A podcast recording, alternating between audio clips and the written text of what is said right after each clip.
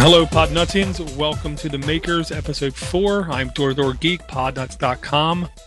Uh, this is a show all about building, breaking, learning, uh, CNCing, 3D printing, mini computer, I custom IoT solutions. We are in the early episodes, which means we are still in ultra basic uh, stages, but we are going to start expanding our topics.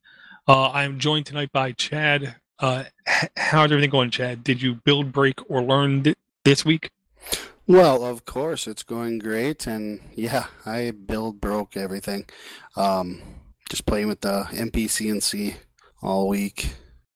Yeah, I will say um, the more I see, because you you you've now done uh, a a, uh light switch cover that when I had the idea of what can be done with this type of machine, this is the kind of thing that I think it shines with with very custom uh, ornamental type things. You you also did a clock, I believe. Both of them, I think, came out looking unbelievably good.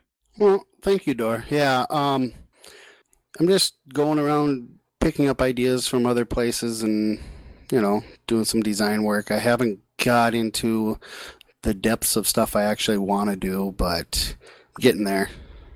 Gotcha, gotcha. And if you want to see what the light switch looks like in the top of the notes, easy to access the notes in any podcast player, just keep clicking the album art.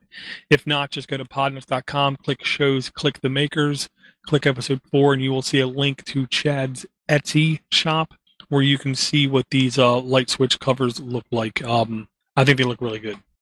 And along with that, I do plan on for every purchase donating some money to the show and stuff. Some of that money will go to Podnuts. So Um, gotcha, gotcha. Well, we're also joined tonight by Flying Rich. How's everything going, man? Good, good. Everything's good in the Hughes Compound Southern Command here. And uh, let's see, what did I build break?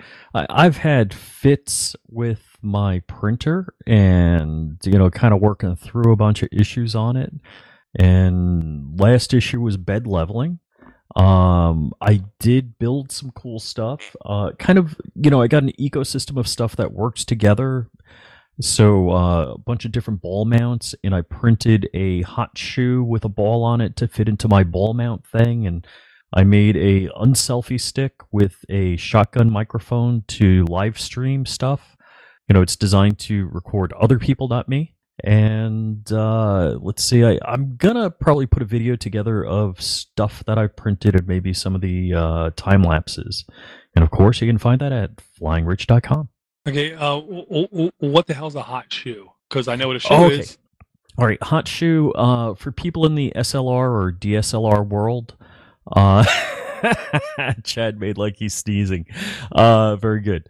Uh, what it is, uh, what fits over the eyepiece, normally a strobe that you would mount um, over the eyepiece there.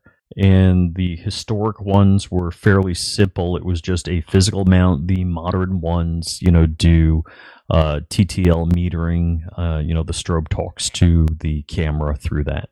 But this is just a physical mount uh, that this uh, microphone mounts into a shotgun microphone, and uh, I put a ball end on it to fit with my ecosystem of balls and stuff. Oh, that sounds bad. Uh, you know. So you can rotate it around, point in any direction, uh, that kind of thing, and it fits on a half inch EMT, which is you know like thirty cents a foot or less. So uh, part of my ecosystem of stuff is designed to be uh, you know cheap stuff. Gotcha, gotcha. Very cool, very cool. Uh, Liam, uh, first off, we'll thank you again for your help this week. But what did you build, break, or learn? I'm gonna say you're welcome, not remembering what I did, but um, I can't think of anything I broke off of hand. I definitely learned some stuff. The uh, and I, what did I build? I built. I've been building on my CR10. Um, I made a skeleton magnetic mount for the Pi to just kind of keep it up and off the desk and stuff to better wrangle that. Um, and I'm working on a different cooling solution so I can get rid of the very loud case fans that are in there. And then I learned sometimes it's easier just to uh, finagle something. Um, I I gue- I guess hack hack a thing as opposed to redesigning it. Um, up, we can get into that later though. Gotcha, gotcha. Well, um, you helped me because no matter what, uh, Aaron is right. I can't admit it to his face. He's not here tonight, but he is so right. I need to literally draw a picture and put it right next to my 3D printer because the righty tighty, lefty loosey thing never makes sense to me because I can spin the top of it to the right or I can spin the bottom of it to the right. They're both spinning to the right. So I never remember which way is which. And my bed level was a touch off because I finally printed something with a wider base. And when it did this skirt, I saw when it went out wide to that corner, well, that corner's a little bit low. Let me tweak that. And I tweaked it. And then it just all quickly went to hell in a handbasket. I just screwed the whole bed leveling thing up. So Liam held my hand to get my bed leveled right again. And I will say, there's levels of accuracy with bed leveling. Hypothetically, you can get it to work good enough and then there's like a grade like 1 through 10 to get it perfectly bed leveled mine i'm going to say is probably around a 6 or 7 it's not perfect it isn't even great but it's good enough right now so i'm not going to change it not going to mess with it not going to tweak it so i broke my bed leveling and had to restart from scratch my son though immediately was able to tell me no no dad you spin it clockwise for this you spin it counterclockwise for that and i was looking at him are you sure he said, "Yeah, I'm sure." I said, "Well, I- I'm going to ask him either way." He said, "Well, then what am I doing here?" Um, duh, duh, duh. Let me just ask him, okay? So, I, and then of course he was right. See, just listen to me. I know I'm only a kid, so I'm going to just listen to him from now on. Um, besides that, we kind of went print crazy. My son uh, is having just a blast using Tinkercad, designing a Zelda Cup, two robots, one for him, one for his brother. Made a name tag for his robot. Uh, and then I printed a gear cube, is the only way I can call it. Uh, nine pieces, eight corners, eight stems, one centerpiece, and it just spins and the gears all work together. I, think that kind of stuff. So all, all, awesome. But here's the question I have for you guys. We had one issue with one of his prints, and I'm thinking I know what's going on here. Uh, he tried to print out uh, two little name tags for his robot's chest saying Titan Bolt because he wanted to give him a name and he named him Titan Bolt. Um, the letters I'm thinking were too thin. Now I'm pretty sure there's going to be a direct correlation, if I'm not mistaken, to nozzle thickness, nozzle width. Uh, I believe one of the settings in this slicer was like wall thickness, and then the thickness of the letters that he makes. So I'm guessing there's an optimal number he should be using to have the letters come out looking as good as possible. And if he does them too thin, we'll have like where some of the letters don't show up and some of them do.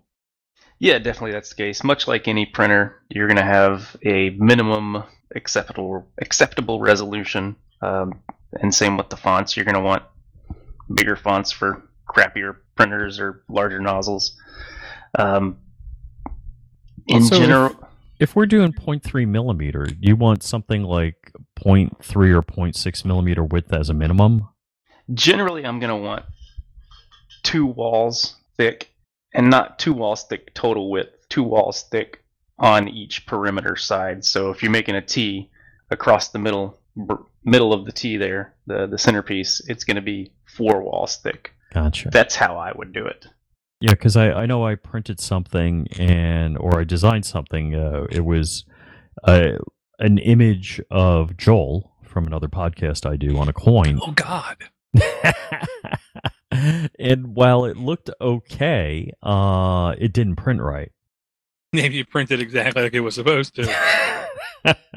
no, you know, but it left out some things because I think it was just too thin. Okay, I'm gonna I'm gonna sit down with my son because I know when I explain it to him once, he's gonna remember it. In, in, in- I'll admit, Chad said to me earlier, "So what the hell are you doing coming on the show, Dor? Why isn't your son coming on the show?"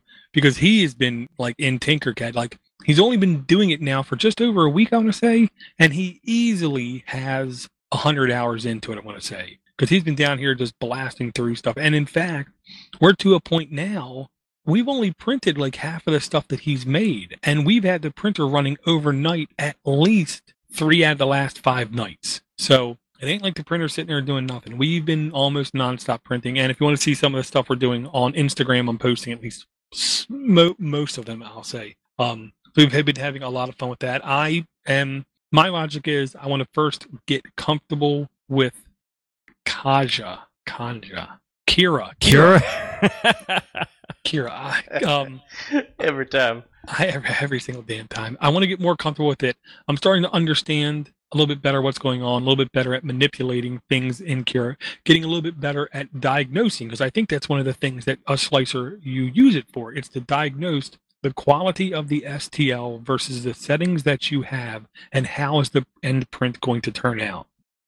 Yeah, I think that's that's correct. Um, with you guys are talking about letter size and different things. Um, you know, like your slicer is going to ignore things that are smaller than it can print. You know, so it won't even do that operation or that part of the slice. So that's one thing you can you can t- you can test your STL, see if it'll even slice it. You know, so Yeah, there's plenty of thin wall tests out there on Thingiverse, um, and you can just take something that looks ugly and scale it up until you find the right size scale for it, and then start designing it that size. Um, you can also get a smaller nozzle. They make a um, 0.25 nozzle. That's not uncommon. Uh, you, you're you're more likely to get jams and clogs and stuff, but it's certainly doable. Well, then you got to add print time to that too. You're gonna have slower print times and everything else too. So Yeah, uh, that's what I was going to ask you. My first topic that I was going to throw out this week, and it's a very noob question, which is how do you speed up your prints and what are the cons? Here's my logic. Now I'm thinking this wild thought.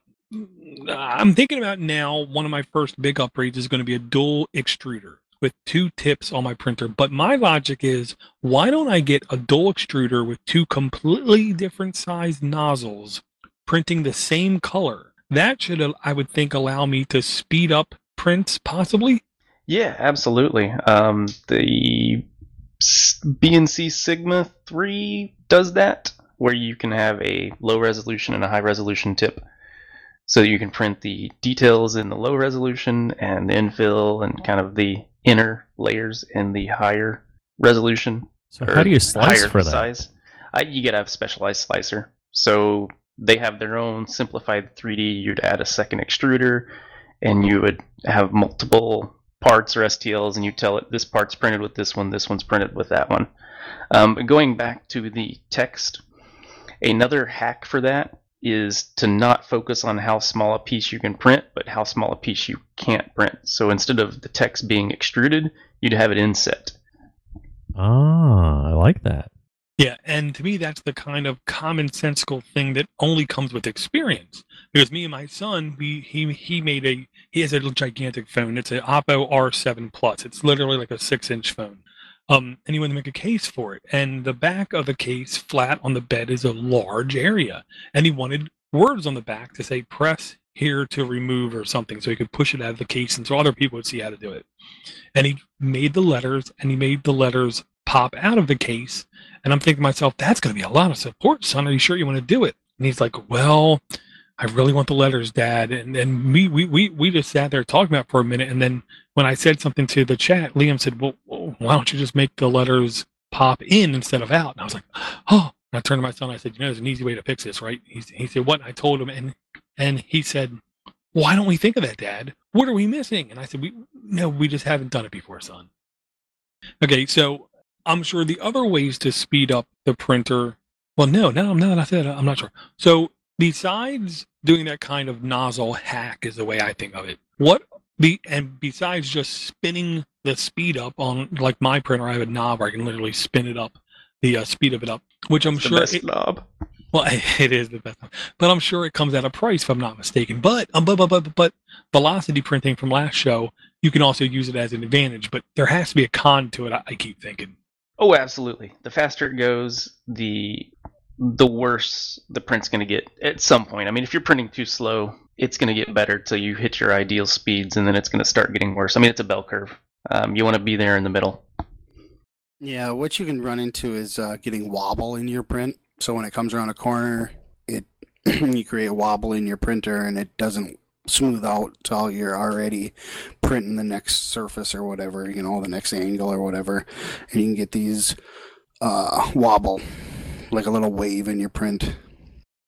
Yeah, and then there's there's also ghosting, and that's where you get resonance that shows up in the print. So you'll see a ghost image, like on our, our test cubes. If you print that really fast, you'll see the X or the Y continue on to one side. Yeah, how the heck Um, is that why?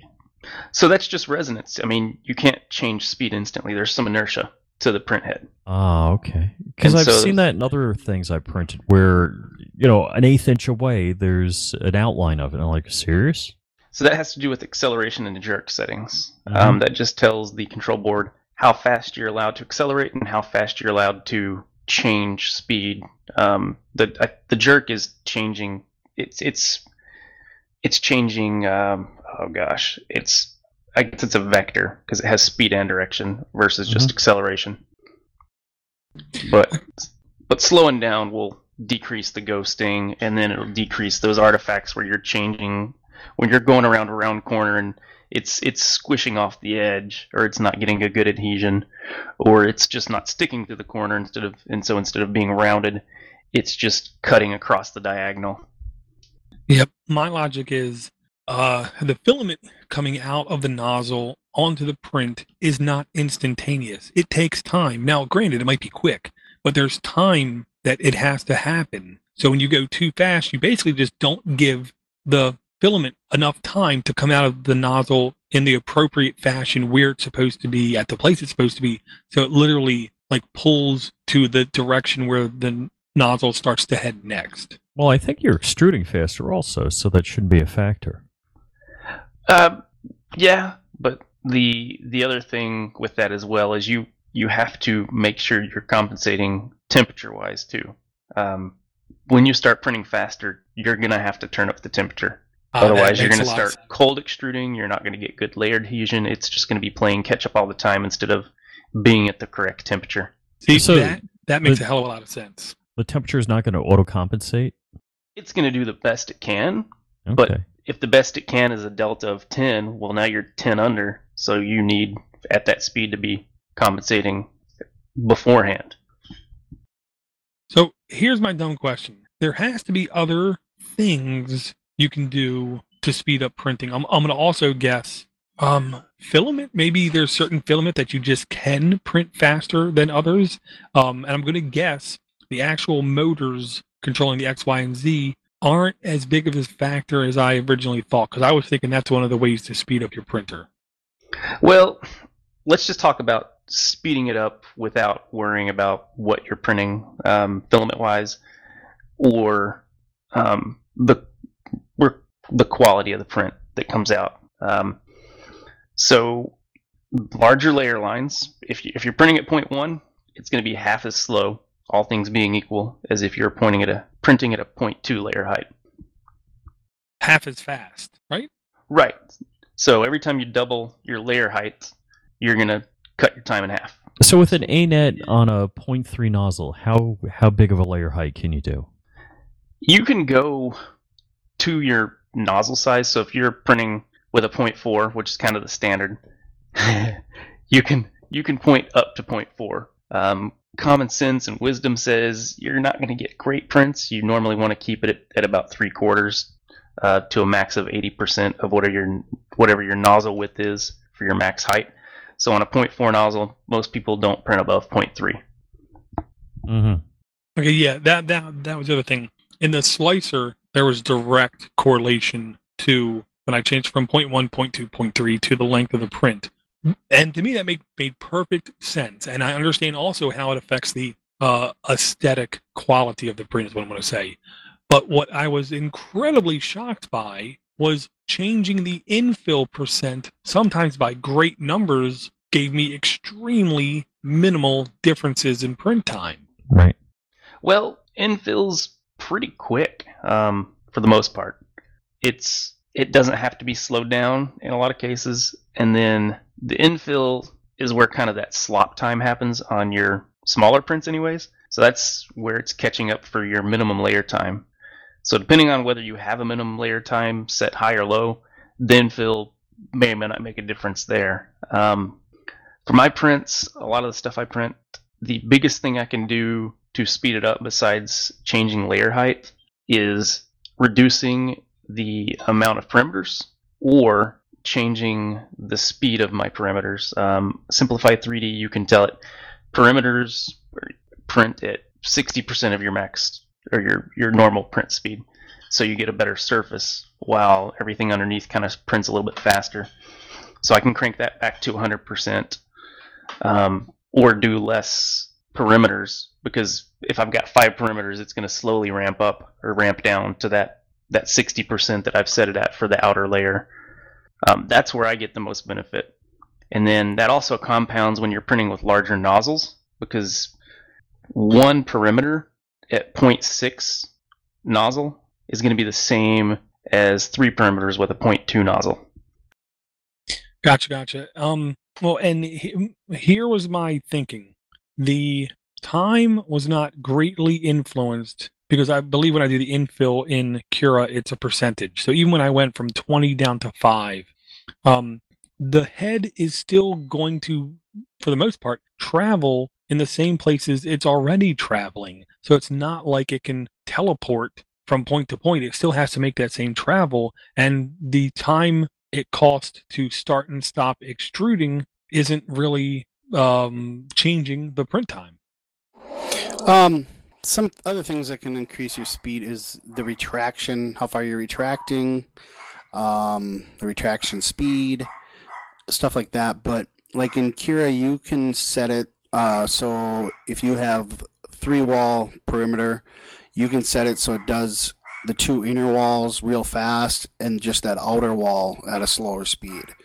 Now that's in the advanced settings and stuff, but that's easy to do there, and that that greatly will increase your speeds. Okay, and, and I'm gonna now because I'm old, I'm gonna compare it to this. If you don't set your retraction high when your print is done, you might have what's almost reminiscent of skin tags, where there'll be little nubs uh, coming out of the print where there's nothing in the slicer telling you to do it, but because you didn't retract far enough to like snap the cheese on the pizza, there's going to be a, a little like blub every now and then. Yes, and that could be the print temperature, how um, the temperature, because when that filament's getting pushed through, it's creating pressure, and the restriction of the heat. You know, if it's low, you're gonna you're gonna create more pressure because the filament's not as uh, liquidy. You know, there's a different viscosity to it, and um, so if you have that problem, sometimes just by cranking up your temperature a little bit, it'll come out smoother and you won't get those blobs or where it looks like it piles up when it stops somewhere. Yeah, zitting can be a pain. Um, I've, I've been lucky on a lot of my prints. I just I don't seem to get that. I, I guess I guess right or I find the right numbers to start with for the retraction. Retraction is one of those things where you just kind of set it, and unless something's really off, there's not a lot of reason to mess with it. I know for like when when I did Cura and set up my profile, it had like a seven or eight millimeter retraction in there, fat, you know, with the default was, and I now tend to run at like two, you know, somewhere in there. So I mean, and it retracts a whole crap ton when it's printing, you know, and sometimes it's waiting there for the retraction and the infill. It's not much, but it does add up. Gotcha, gotcha. And I'll say if um, you're going to sand it anyway, I think there are certain things you can ignore because then you know if those little bits hang off, you're going to end up sanding it anyway. Who cares, kind of thing. So I think when you are thinking about how you can speed up your printer by these settings, you have to think what you're going to do with the print afterwards as well. Is outward a uh, a uh, aesthetic very important, or just you know okay? Yeah, definitely. Well, that's that happy medium that you got to find. How much quality do you need versus how fast do you want something done? When I first started printing, everything as fast as possible. Now it's learning a little more patience with it and things I just sometimes I just want a little better quality out of it, you know? Yeah, and I'll say the, the one thing that really does shock me still is the weight of the original spool I get is a kilogram. And and I can, you know, I pick up that spool there, I can feel that weight. That is a weight. And then I print out something that turns out to be an 11 hour print or something, and I'm utterly amazed at how light it is. Now, I know it's light because of the infill setting is not this thing is not solid. It ain't even close to solid. At the same token, it feels pretty damn solid.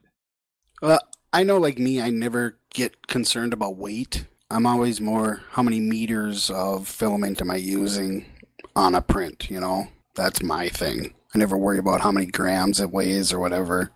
Well, and correct me if I'm wrong. Uh, in Cura, I notice on the bottom next to the slicer progress meter, it does give me an approximate time, and I know it's always just approximate; it can't give you exact.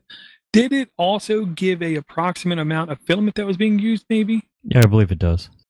Yep, it'll give you a, a length of filament, that's so how many meters, and I think it even gives weight. I think it does. Yeah, I think it gives meters and grams.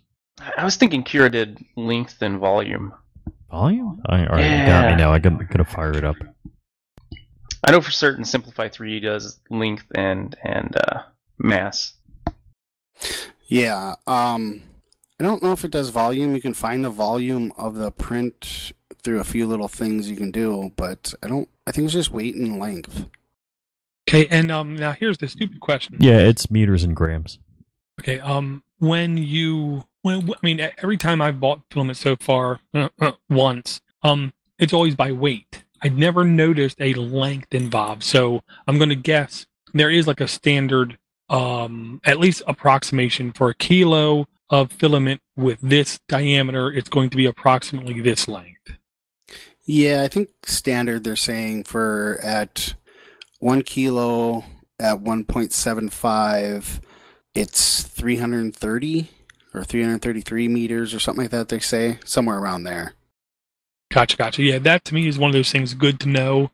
Um, I'm sure it's going to come into play sooner or later, but right now I'm just because I have six rolls of mine, and it's like, I mean, it's going to take me at least a little bit of time to go through six rolls. Um, my gimmick is I'm going to want to buy other colors probably before I even run out of rolls.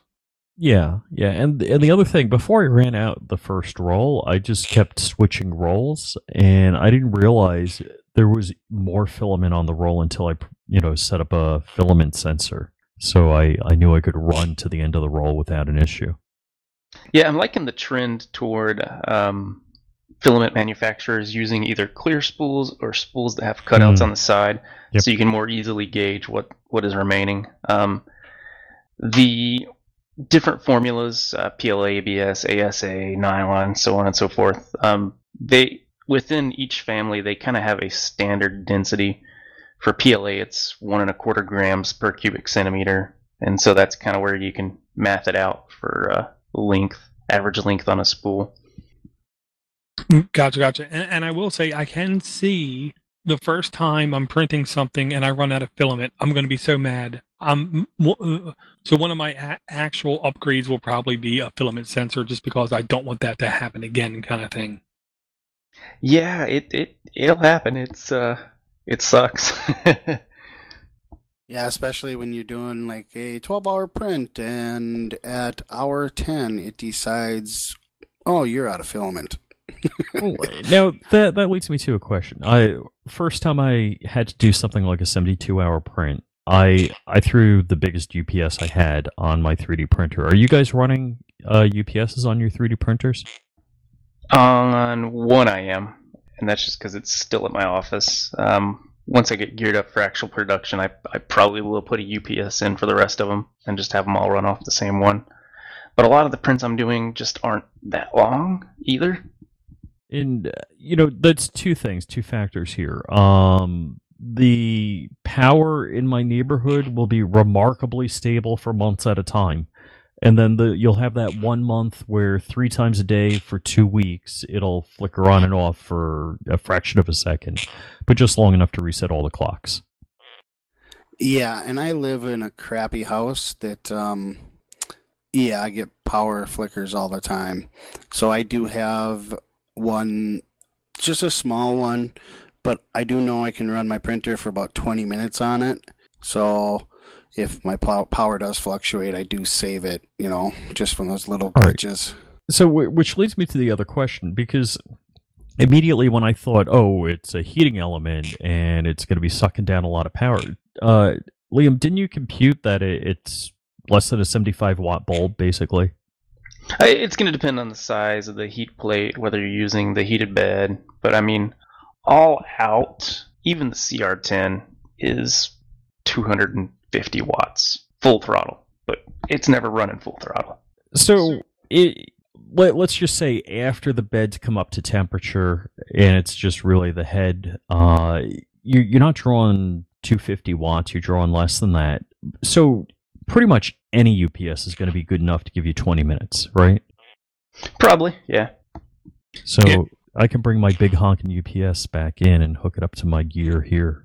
Yeah, I'm I'm not running any battery backup, and it's partially one of those cognitive di- dissonance kind of thing. We don't lose power typically at all. I'm literally right outside one of the largest army bases there are, and we're you know a lot of stuff goes down is what I'll say.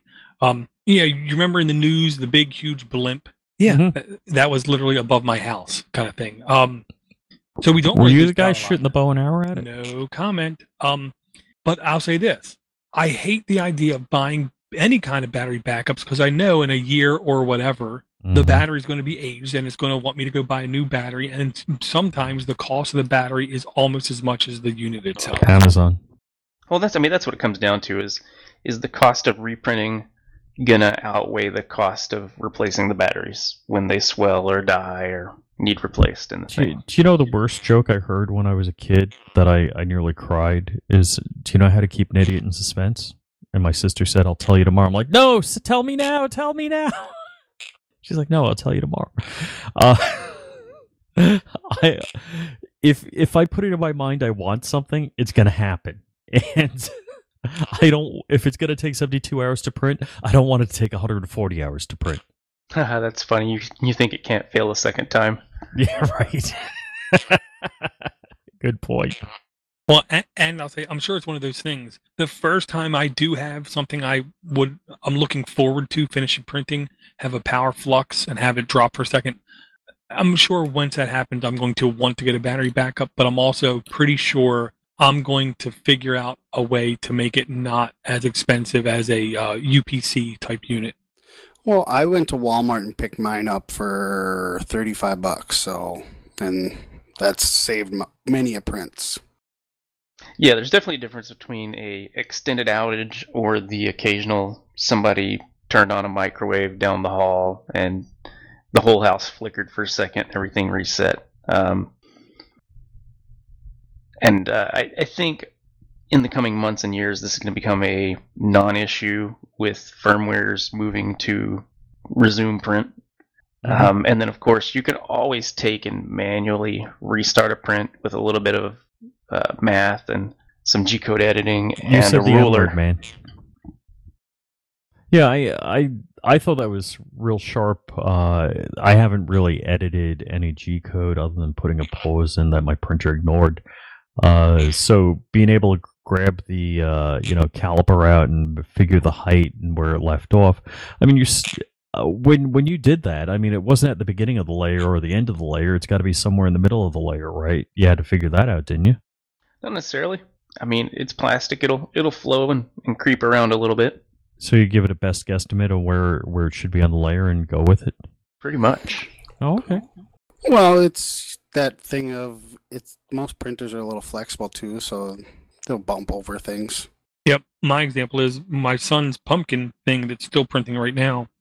Uh, there's eight pins that it prints, and on two of the pins, two layers after it started printing went sideways, and he pulled them off. And then he said, "Okay, Dad, when the print's done, we're probably going to have to print two more of these pins, and we're done."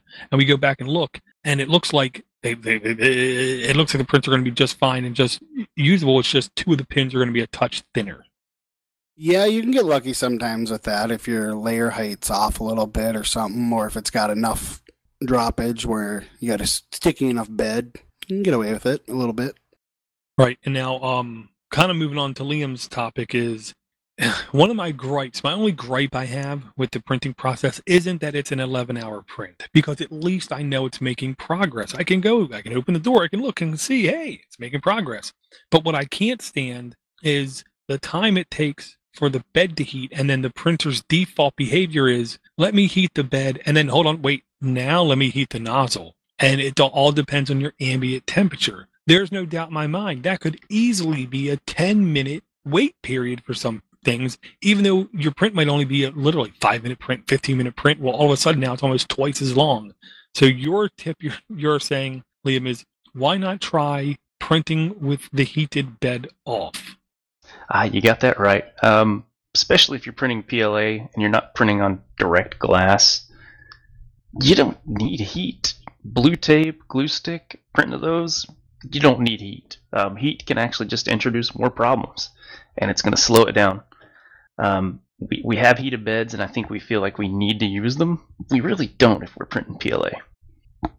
And it's going to speed things up because that's the one that is extremely slow to heat up. Well, there's also the fact that you can preheat your bed without starting to print. Just preheat it. You know, that's what I do with Octoprint. It's so easy. You just you go in there and it's two little clicks. You're heating whatever. That's one thing nice about the Octoprint setup. Well, where I am, you got to throw ice on the bed to get it uh, to the print temperature. And uh, actually, no, there a couple of times during the winter, what I did is I just took a sheet of tin foil and some old dish towels and threw it on the bed. But you got to pull them off before it goes to print. Well, and here's my only question. Okay, uh, one of the things I like about what I'm seeing coming off the printer so far is the fact I'm guessing because it is printing on glass. I'm assured one side of that print is going to be really, um, I don't want to say smooth because I do have a little bit of ridges, but unbelievably even and nice and shiny. Mm-hmm. So if I'm printing on blue tape or something, yeah. I have to be willing to accept that that side facing the bed is not going to be as gobby Louie, whatever, yeah. Yeah, as pretty. But if it's saving me time, it might be worth it again, depending on what is the desired use of the print. Oh, and the other thing, I don't know uh, if we talked about this in the show, but uh, people are using pipe insulation to insulate the bottom of the bed so the bed will heat up faster. Yeah, I do that. That works really well. I use the actual uh, fiberglass insulation, though. I've seen now they've got that rubberized stuff or whatever. It's got self adhesive or whatever. Yeah, I've got two layers of that, and then on top of it, I've got the um, actual duct tape, not duct tape, duct tape, the aluminized underneath it. But yeah, um, going back to what Dora's saying, printing on glass, that's only going to give you one side that's smooth. Your other, all your other sides have ridges to begin with, so that's an easy thing to get over if you look at it that way. And then when you're pl- printing on glue stick, you don't get the same texture as you would with um, like tape, blue tape. So I mean, you've, you've got options as far as bottom textures go.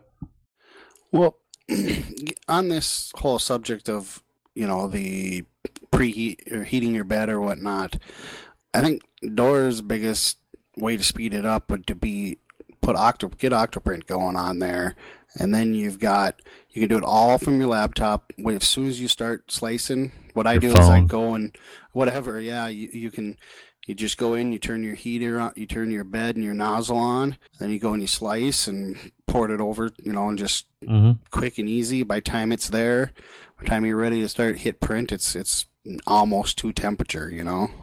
Oh yeah, yep, I do that a lot. Unless you have an FT5 with just a really really anemic heater, but yeah, that's the same process I do with it. If I'm going to print with heat, I'll uh, I'll go over to the Octoprint, turn it to 60, go into the slicer, slice it, put in my supports, all that, export it, throw it on the Octoprint, hit print, and then wait, you know, four more minutes instead of the normal eight or ten it would have taken. But Dory's got to walk out to his garage, put the chip, put the SD card in there. You know, That's a, a lot of stuff to do. I think you're just uh, wasting a lot of time by not having Octoprint. Yeah, SneakerNet's a pain in the ass when you got the printer in the garage. I, I think you just need to better utilize your child. Tell him to go go clean oh, the glass while you're out there. Preheat the bed. Press then come see me, and I'll send you the card. I'll give you a cookie. Well, I do want him and I do want me to experience how it is to not use an Octoprint. I hate to put it like this, but I honestly believe absence makes the heart grow fonder. I believe I'm going to enjoy and cherish, dare I say, the Octoprint more when I plug it up. And I was going to try to plug it up today. I um tried to hook up my Khadas VIM mini computer to it, and after spending an hour basically tinkering with it, I found out how utterly painful it is to put an alternate operating system on it because it comes with Android out of the box. So I am just going to take my uh, Raspberry Pi out of the enclosure it's in now and then go hook it up. Hopefully in the next day or two, and then I'll be, uh, you know, down with the hip kids. Oh, hey, uh, just something we didn't mention. I uh, might have had in the spreadsheet or so, but the uh, Zero W, the Raspberry Pi Zero W, is now supported by Octoprint. So it wasn't in the past; it is now. Well, I think going the Raspberry Pi route is the best way to go because all you do is you flash that image onto a card, you put it in there, and you're rocking and rolling right away. Oh, I've yeah. tried installing it, uh, Octoprint, on uh, a Linux machine that I have sitting fairly close to my printer. So I was like, eh, I don't need to run waste one of my my uh, Raspberry Pis on it. But it is not a simple. It it, it doesn't just install. It, there's a lot of dicking around. And I never got it to work right. and It just never seemed to work correctly. So spend the thirty five dollars on the on the Raspberry Pi and No, no, you only have to spend ten know? bucks on a Pi Zero true. W. right. Well, if you can get one. What do you mean? Brian sent me a couple, right? Well, that's Brian. Um, and I will say what you guys also remind me of about insulating the bed. Uh, Scott Moulton from My Hard Drive died, one of the leading hard drive forensic companies in the United States. Uh, he rides a motorcycle down in Georgia, where you know hot Atlanta. Um, he literally, I want to say it was like a Teflon tape wrapped his pipes, and he said now at like uh, stoplights, it's not even close to as uh, hot as it was before.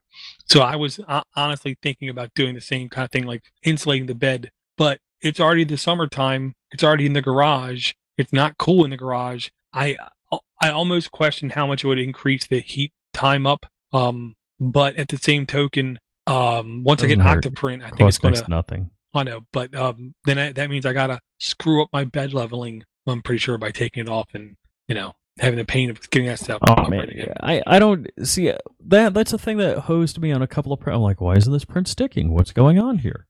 And because the four prints I did before that just popped off. Like I, I basically walked in the room and and I touched the print and it came off. I was like, oh great. And I couldn't imagine that my bed somehow magically got unleveled. And so then three prints just didn't stick. And I'm like, this is bullcrap. You know, it's a one hour print. I'm 10 minutes into it and I got freaking black spaghetti. I'm like, what the heck is going on? And I'm like, sure enough, the thing was way out of whack, unlevel. And I'm like, nothing, you know, if, if I really have to struggle to get something off the bed, then I know I have to re-level it afterwards. But everything has just been popping off, no problem. So that, that kind of threw me for a loop. Yeah, I'm pretty sure there's like a preventative m- maintenance routine, like approximately. Yeah, the. PM is, you know what? I'm going to flash my firmware and I'm going to screw that freaking uh, bed level sensor in and do it. Well, that would be very convenient for everyone. But if you don't have a, a auto bed leveling sensor, then my logic is every X amount of hours printing, you probably should just do a quick big surface area test print just to make sure your leveling is still fine. Well, did you ever lock down your bed? Did No, you I'm put on the nuts? springs. Well, no, uh, you should be on the springs, but did you put lock nuts? No, So- no, I, I got the wing nuts. no, no. So screw bed, lock nut, spring, moving bed, and then wing nut, Ah, because that's going oh, to keep it from shifting around. Uh huh. I didn't think of that. Yeah, I I didn't think of that either. You know what? I got to take the bed assembly off because I, I think my linear bearings have dropped a few screws out. Got to grab some Loctite and get on it. Yeah, don't don't put Loctite in your bearings. That that might not end no, well. no, but it, you know where the bearings mount, not in the bearings.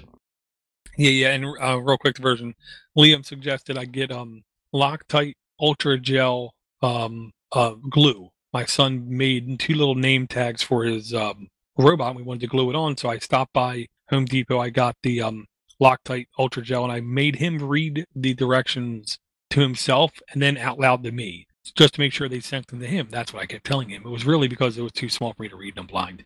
So the two things I really liked about that Loctite Ultra Gel is one, you counter you clockwise twist the lid and it like snaps, snaps, snaps, snaps, snaps, and that's opening up the tube for it to be able to come out. And then once it stops snapping, you turn it the other way, quarter turn lid pops right off. And then there's two blue things on the side that you can use for like fine control to get just a little bit of um, glue out. And I just sat there next to my son and, and I like drew like a little picture on little piece of paper. Here's how big your name tag is. Here's how much glue you want. It was a you know like one tenth of the covering of the whole thing, just a little thing. And he just took it, squeezed it, put a little bit on, and I said, "Now hand me the glue. Hand me the glue." I put the lid right back on just because. And now go ahead and put it on your robot and hold it for 30 seconds. Count. And I got to tell you, that glue was the easiest type of super glue I've ever used before, and I'm only buying that moving forward. So it's a CA type glue. Sure. Yeah. Yeah. Yeah. It's it's CA. Okay. Um, so two things about CA. Uh, one, keep it in your fridge, and the other is tap it, uh, the bottle, so it runs out of the nozzle, so it doesn't clog the nozzle.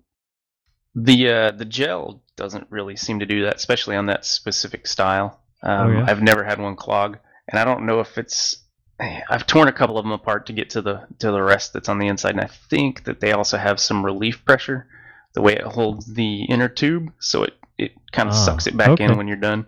Yeah, I'm used um, to the old timey stuff.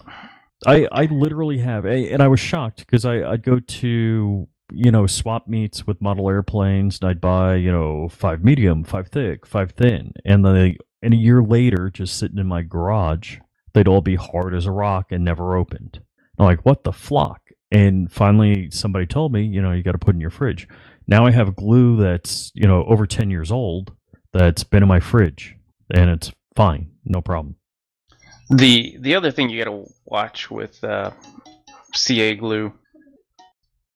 The other thing you got to watch with CA glue is um, you'll get crazing on plastics.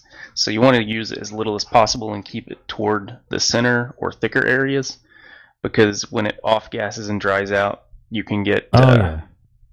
You can get them white spots that develop. Now, you're talking just gluing parts together is what you guys are talking about, right? I've never used uh, super glue to do it. I've uh, I a while back got a 3D printer uh, printing pen. Oh, I was going to ask about that. So I um, if I got to glue something together or fill in a spot that didn't, you know, filament ran out or something, whatever. Um, I just use that thing, grab the same color filament, and bond it together with actual filament. So you get that from GearBest? Who'd you get that from? Uh, I think it was the Amazon Trader thing. I got it for free actually for a review. Oh, that, that was going to be the next thing. Is like, oh, how much is something like that? I think they're like fifteen bucks now. You know, they're pretty cheap. That that makes a lot of sense. Yeah, I, I think I'll get one of those eventually. Um, another thing you can do if you have a Dremel is friction welding. So you can take a, a piece of filament, a shorter piece, stick it in there, spin it up, and apply it to the two pieces to uh, to get them to stick together. It's similar to how they do the friction welding for like the Boeing airplane wings with the aluminum and everything. Oh, they're they're doing friction stir welding on uh, the Boeings because the the guys that what, what what plane does Mark Spencer have? Why am I think why am I blanking on that? He's got uh, the flying waffle toaster. The one that flies. Because that was the first one. It, it was supposed to be like the seven hundred fifty thousand dollar twin engine jet and the Eclipse jet. That's it. Um, and they were the first ones to come out with friction stir welding for the aluminum because planes with rivets suck. Uh, they're draggy. Gotcha, gotcha. Um, I don't see a link for anything in here for you, Rich. That's one to talk about. I was gonna say just stuff I printed. That's all. Okay. Also, uh, Jonas joined us. How's everything going, man? Oh, not too terrible. Very cool, very cool. Did you uh, this week build, break, or learn anything? I built some stuff. I made some stuff. I did learn some things. I don't think I broke anything, luckily. Uh, what kind of things did you build? Um, a couple of signs that required post hole digging and that kind of fun stuff. and I velocity not velocity printed, but I printed another giant vase and a knock box. So those are pretty interesting. And then I put together my uh, E3D V6 hot end for the CR10. I had to print some parts for that, and I put on my old fans and a new fan and rewired a couple of things. Okay, uh, can I ask what are the benefits to the new uh, hot end?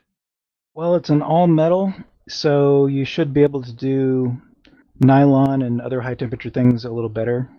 And uh, I've got a couple of wider nozzles that I can print more volume of material at a time, so you can print bigger things a little bit quicker. Gotcha, gotcha. Very cool, very cool. Um, Chad wanted to uh, talk about uh, some more MPCNC stuff. Um, I will say y- you seem to be hot and heavy in this uh, CNC stuff. Well, I go on these streaks of where it's a lot of printing stuff and then it's a lot of CNC stuff or whatever else I'm doing. But yeah, I've been doing a lot with uh, MPCNC and I just started now redesigning the well, the mounts and stuff and the bearing holders so that I can get a little more rigidity out of it because of how long it's taking me to print out some of these clocks and stuff. I mean, or not print out, but uh, cut them out. And uh, that's my biggest thing is um, it's a great little machine, but there is when you go to these larger, it's a scalable CNC, so it can go very big but you start losing rigidity as the bigger you get and it starts wobbling and tool pressure creates jumping and bouncing and you get all kinds of crazy finishes on it. So i'm working on that. When i get it done hopefully it'll work right and i'll get that up on thingiverse because i think i think right now it is a big deal with me especially trying to make some things to sell. Um, I want the quality to be up there, you know. So that's kind of what I wanted to talk about this week is a little bit about that and um, selecting the right tools when you're doing something, you know, or you're especially if you're working with wood, correct uh, uh, direction to cut and different things, uh, and yeah, I don't know. That's just something I wanted to bring up. I don't know. Well, yeah, um, I do think grain, how the grain is facing when you do your cuts is very important, and I think it shows in that light fixture how when you do it right, it really does add a certain look to it, which I think is really valued as well. Um, the the stupid question I have is this is basically a aluminum framed device where the milling unit is able to move in the directions is it not plausible or is it not possible or is it not efficient or is it not smart to instead have the unit not move but to have the object underneath be doing the moving? Well yeah the the mpcnc is what they call a xy gantry setup. So in some of like some machines like in industry that i run on a regular basis for my job the bed moves, so that's your part moves, and then the uh, spindle only moves in one direction, you know, only in the Z. But financially, that's a very expensive proposition because you got to uh, beef up a lot more to hold the weight instead of just holding the weight of the spindle. You're holding the weight of whatever part you've got and the mass of that moving at 100 inches a minute and stopping. You got to have real solid, secure stuff. So, yeah. Gotcha, gotcha. And then my question is, uh, you've you've been milling in wood, and Liam, I believe, has been milling in foam. It, are they like the main primary um, um, subjects that they y- y- use for these machines? Yeah, I wouldn't you can do plastics, you know, foam, plastics, different stuff. Um, but to cut in metal, you need to have a lot more rigidity, a lot more sturdiness in your your CNC than what is provided by the MPCNC. It's just a few rails or um, EMT, so they're you know the electrical conduit and printed parts. You know, for what I'm using for the printed parts are holding up very well though, with all the vibration and pressure that they're under. I am so surprised on how well they're holding up. I figured I'd be replacing them right away, you know, but they're rock solid. The only problem is the weight, the spindle I want to put on my machine. Uh, right now, I'm just using what is a RotoZip, and I want I have a spindle that's actually a liquid cooled spindle that I want to put on there, but and then that is also controllable from my machine, you know, so I can change the speed feed or the speed of it, not just have it on or off, you know. And that can be turned on by the by my Mach 3 program and shut off by it and whatnot. And if you do some tricky algorithms, you can get it to where it'll actually detect if it's going hitting too hard onto the uh uh you need some extra equipment, but it is possible. Um but it's way too heavy for the setup I've got. So I'm working on beefing it up so that I can add that to it and cut down on the noise.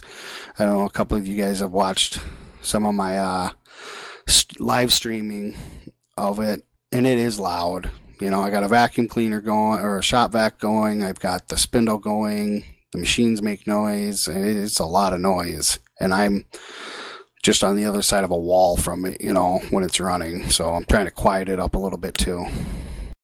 Gotcha, gotcha. Eh, well, I mean, noise I would think comes with the territory for this type of device. Um, and and the stupid question I didn't ask is, you're using wood as the material. Is there uh, certain types of wood you don't want to use, you shouldn't use, and then certain type of woods that you really like target for, or is it really is wood wood?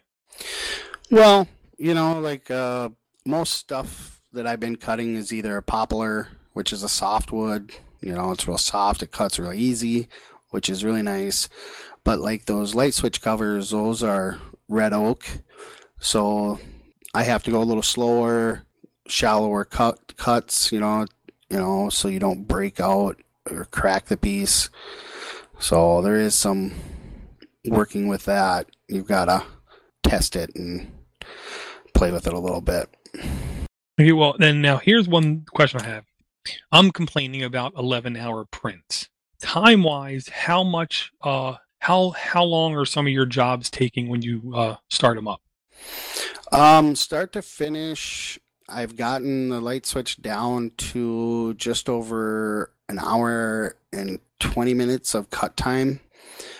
But these clocks I'm doing, but they're 18 inch round clocks they the one I'm doing now that I'm just going to finish up here tonight or tomorrow, that's going to be about three and a half hours of cutting.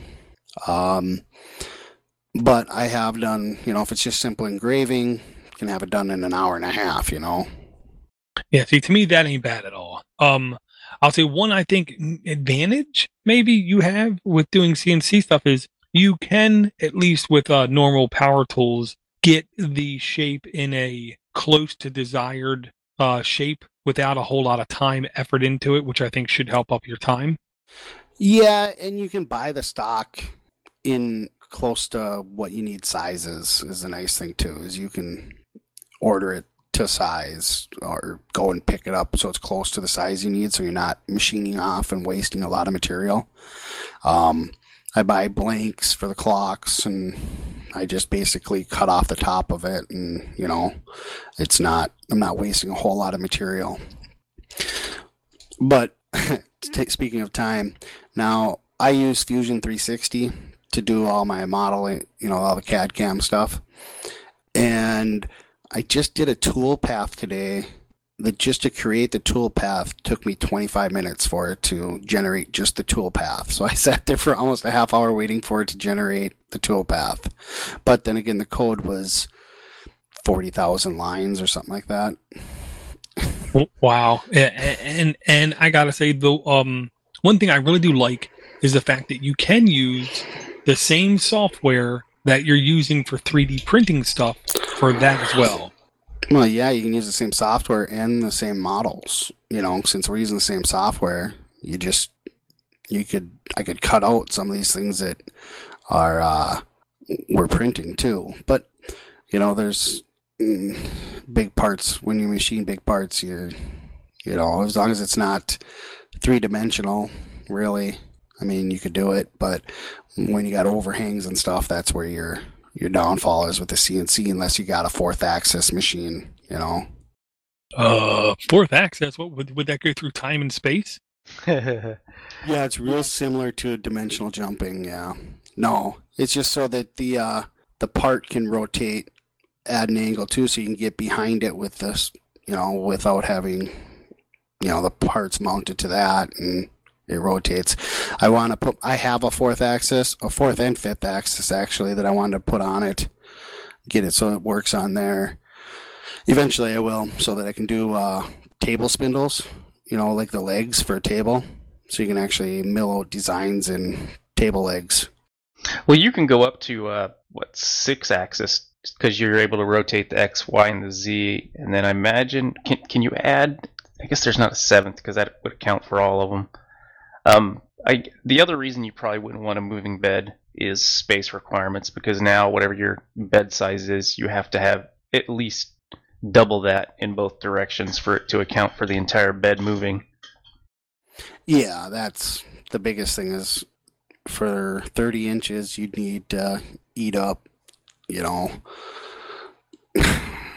quite a bit more than that in space. You know, my machine, the table would be twice as big. It, it'd have to be built out of rigider material. My whole table is just built out of wood, you know, so. Gotcha, gotcha. Well, the stupid question I have about this is: Is it okay? Two questions. What is the level of precision that you can get to? Like, what is the smallest incision you can cut, and then what's the smallest thing you can leave left behind around? And um, is this going to be like 3D printers where you're going to want to get a second or maybe a third? Um, let's take that last one there first. Uh, yeah, I've already got plans to do another one, a total different style of one, but yeah, it's it's it's kind of like that for me at least. I don't know. It's it's it's a messy thing and it's loud and that's why the 3D printers are so nice. Is it's it's quiet, small, you know. Um, and then the precision of it with the setup I have and the gear ratio from the motors to the belt, I'm precise. Let's say like two thou, so it's a you know not quite the thickness of a hair, you know. Oh, crikey! Yeah, they're very precise. I mean, even on multiple tools, when I touch them off with my little touch off unit, um, I can have a tool come in and cut another same Z depth, and you can't even tell the difference. Just a light bit of sand just to take off the witness marks from the t- from the tool, and they're flat. I mean, and it it holds that level really nice. Hey, I got one for you. Have you ever printed something and then milled it after the fact?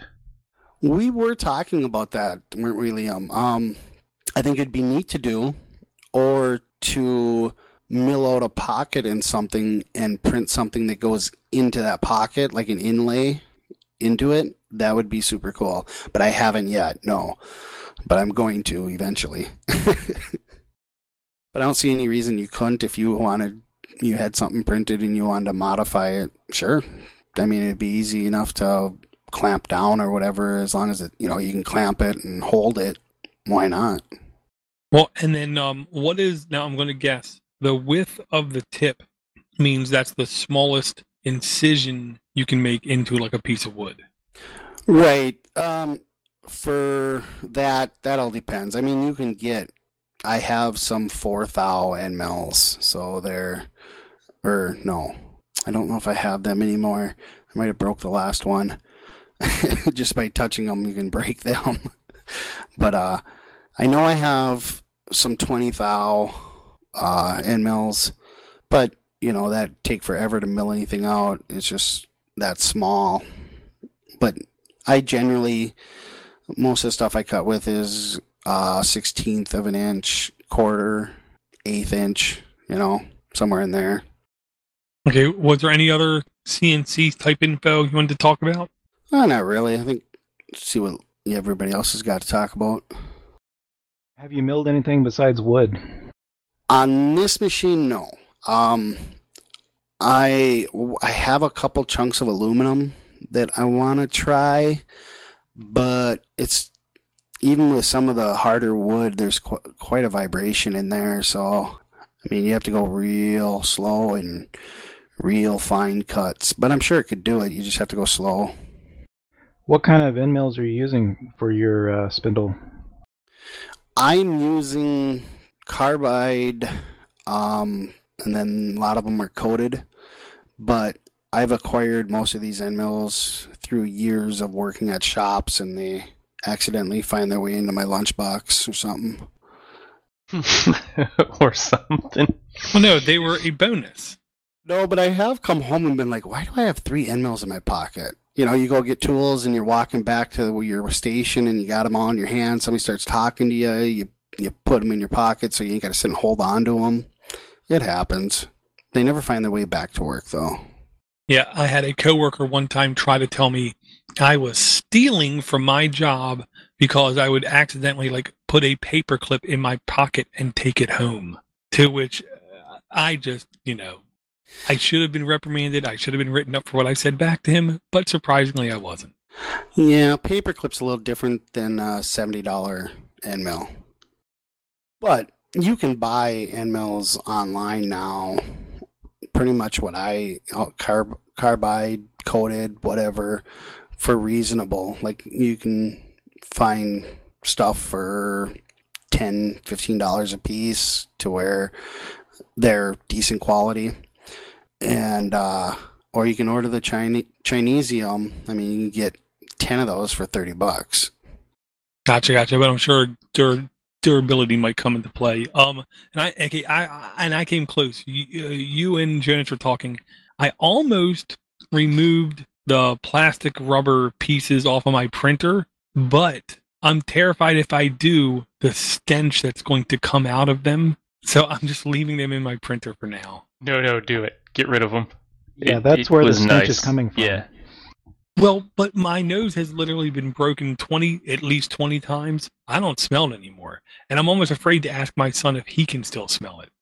Well, it's not so much the smell as it is what is it doing to your nervous system and your brain and your blood. That stuff's horrendous. Yeah, is it That's just Chinese off air pollution you're smelling. Is it? Is yeah, it smells like gasoline or air pollution. You know, it's just really astringent. It, so do you think it's like a VOC or it's off gassing that, or if it's just something it absorbed because it's such of low quality? I, I would say it's probably yes on all three of those. It definitely has. I, I thought it was the grease because it has that really musky grease smell. So those uh, rubber things are 100% Chinesium, huh? I- Like 108. Yeah, I actually ordered some PVC colored little insert things. It's kind of nice to have because um, I'm noticing now I've got all kinds of little scraps of plastic falling in there, and that was kind of nice not to have that. Yeah, yeah, yeah. That that that's the other thing. It's almost I don't want to say protection, but it covers it, makes it more u- u- uniform. And I ain't gonna lie, I was hoping if I left them in, it would keep the insects in my garage a little bit further away from the printer. Oh no, they'll definitely stay away from that. The insects. You can are just line your garage with them. Yeah, just take it off and just line the doors and the windows with it. Just use that as a new trim. I'm not far off. Um, I will say we don't have any emails, I believe, and by saying that, what I really mean is I have absolutely no idea if we have emails, but I don't believe we do. Uh, if you want to send us an email, all you got to do is send an email to the makers at podnuts.com. Uh, you can also send us a voicemail at 7076 podnut. It's actually really easy to play in the setup we have here. So voicemails are always welcome. If you would like to join us on a show, just shoot us an a email. If you would like to just sit down with us pre-show, because we hang out for like an hour pre-show and just hang out and BS, you're more than welcome to. You can listen in live if you want to. Just send us an email. You can come into the Mumble chat. Just leave your mic muted if you just want to listen, and you can hang out. Everybody is welcome. Uh, Does anyone have any uh, final thoughts? Well, I just want to invite you know come over to the uh, my YouTube channel. I do live stream some of my mailing and some of the other stuff I do. Um, it's not super exciting and it's very loud, but uh, you can go to watch my DIY um, on YouTube. That's my channel. I'll say i if you if you need background noise to fall asleep to, put his channel on infinite repeat, and the white noise will will will will, will put you right out. White noise. I think that was his uh, nickname when he was playing basketball. Oh. Okay, uh, and with that, I thank everyone for downloading. Uh, do not forget, go to podnuts.com, check out all the other shows, all kinds of shows on all kinds of topic. Uh, we appreciate any and all feedback that we get, and we will talk to everyone in about a week.